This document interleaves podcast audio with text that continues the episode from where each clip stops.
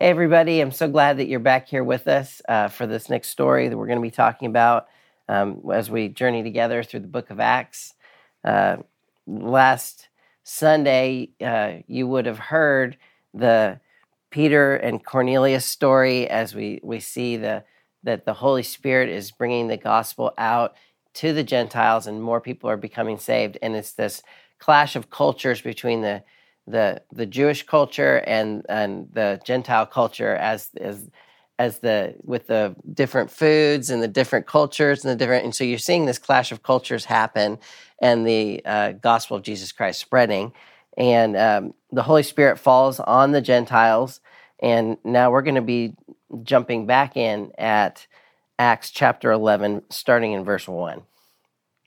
So now the apostles and the brothers who are throughout Judea heard that the Gentiles also had received the word of God.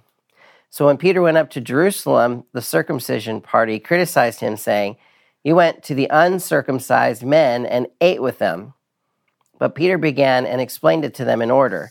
I was in the city of Joppa praying, and in a trance I saw a vision, something like a great sheet descending, being let down from heaven by its four corners. And it came down to me. Looking at it closely, I observed animals and beasts of prey and reptiles and birds of the air. And I heard a voice saying to me, Rise, Peter, kill and eat. But I said, By no means, Lord, for nothing common or unclean has ever entered my mouth. But the voice answered a second time from heaven, What God has made clean, do not call common. This happened three times, and all was drawn up again into heaven. And behold, at that very moment, three men arrived at the house in which we were sent to me from Caesarea. And the Spirit told me to go with them, making no distinction. These six brothers also accompanied me, and we entered the man's house. And he told us how he had seen an angel um, stand in his house and say, Send to Joppa and bring Simon, who is called Peter.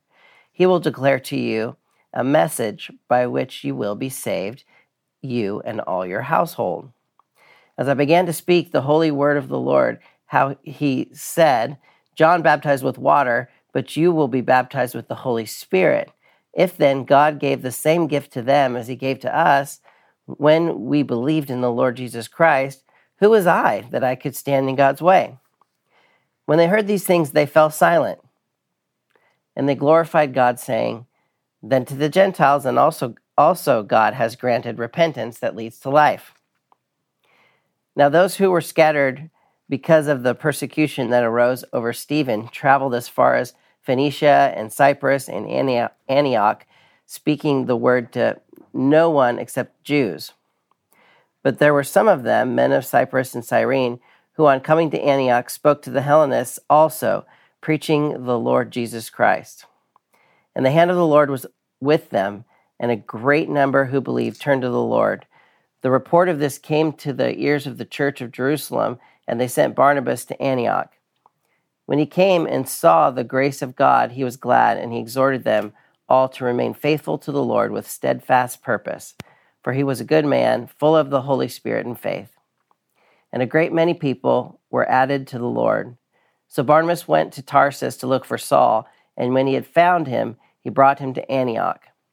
For a whole year they met with the church and taught a great many people, and in Antioch the disciples were first called Christians. Now, in these days, prophets came down from Jerusalem to Antioch, and one of them, named Agabus, stood up and foretold by the Spirit that there would be a great famine over all the world. This took place in the days of Claudius. So the disciples determined, every one according to his ability, to send relief to the brothers living in Judea, and they did so sending it to the elders by the hand of Barnabas and Saul. So that's a big passage. I mean, basically, you you have Peter explaining how the gospel transcends culture, mm-hmm. and he's saying, "Look, look, this is not just for us, right? This is for." Um, you know, which would have been the Greeks. You know, whenever it says Hellenist, that's what it's talking yep. about. And and then the the he just retells the story, just like we're retelling the story, right? he retells the story and says, "This is what happened." This and, is the vision. And I, I, you know, I think something that really stood out to me is they all sat there silent because this is a group of people who feel very strongly about their religious convictions about circumcision, about what it meant to be a Jew. and they're trying to follow God, but God is literally specifically saying, include this group of people Yes. That would have been very distasteful to everyone in the room. There was this, there was a, a certain amount of racism involved here, where it's like I don't want to have anything to do with them.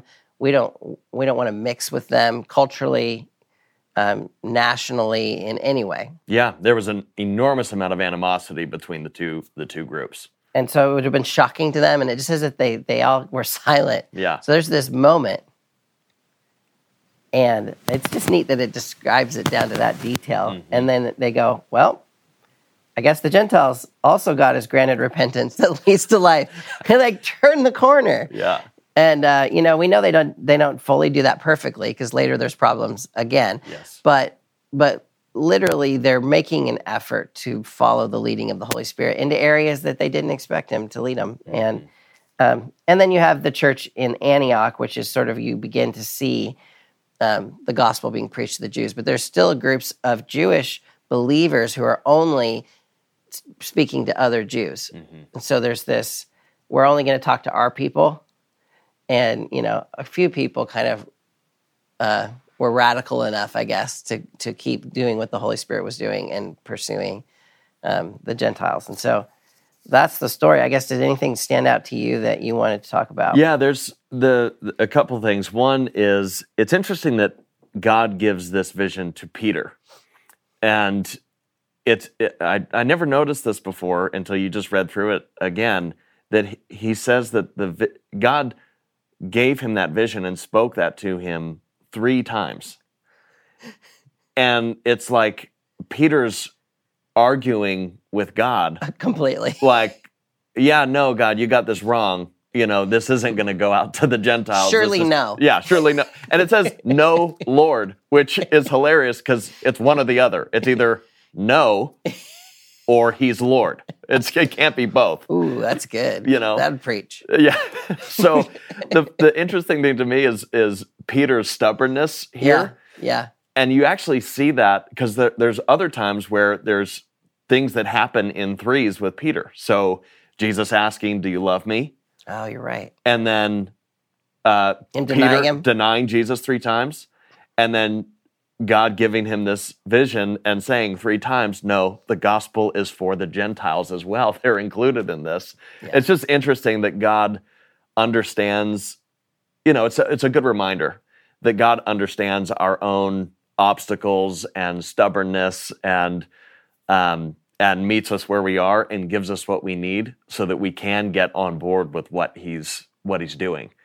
Um, and his patience with Peter is pretty pretty interesting to me. And my assumption is is that God's saying something to to us as well in some area of our life that we're saying no to. Yeah, You know, God, and He'll keep coming back. He's patient with us, but He'll keep coming back to us and saying, "Hey, what you think is right in this situation, mm. you've justified it completely. You believe this 100%. Mm. You're wrong." Hmm. And and the Lord will keep meeting us there and saying, "Actually, it's this." And he'll flip our worlds upside down, saying, What you think is right is actually wrong, and what you think is wrong is actually right and he'll he's teaching you you know what he wants you to do and so you know i think it's a good point you know in a group in your group or even in personal reflection for you to be thinking about is there anything that you're saying no lord to where you're saying yes you are lord but i'm not going to do what you say that you need to be saying yes lord to and um, that's the call for everybody this week as you kind of work your way through this story and i think there's a lot to discuss in here um, that we won't talk about but um, please dig in. Everybody get out your Bibles and continue to be studying through the book of Acts together.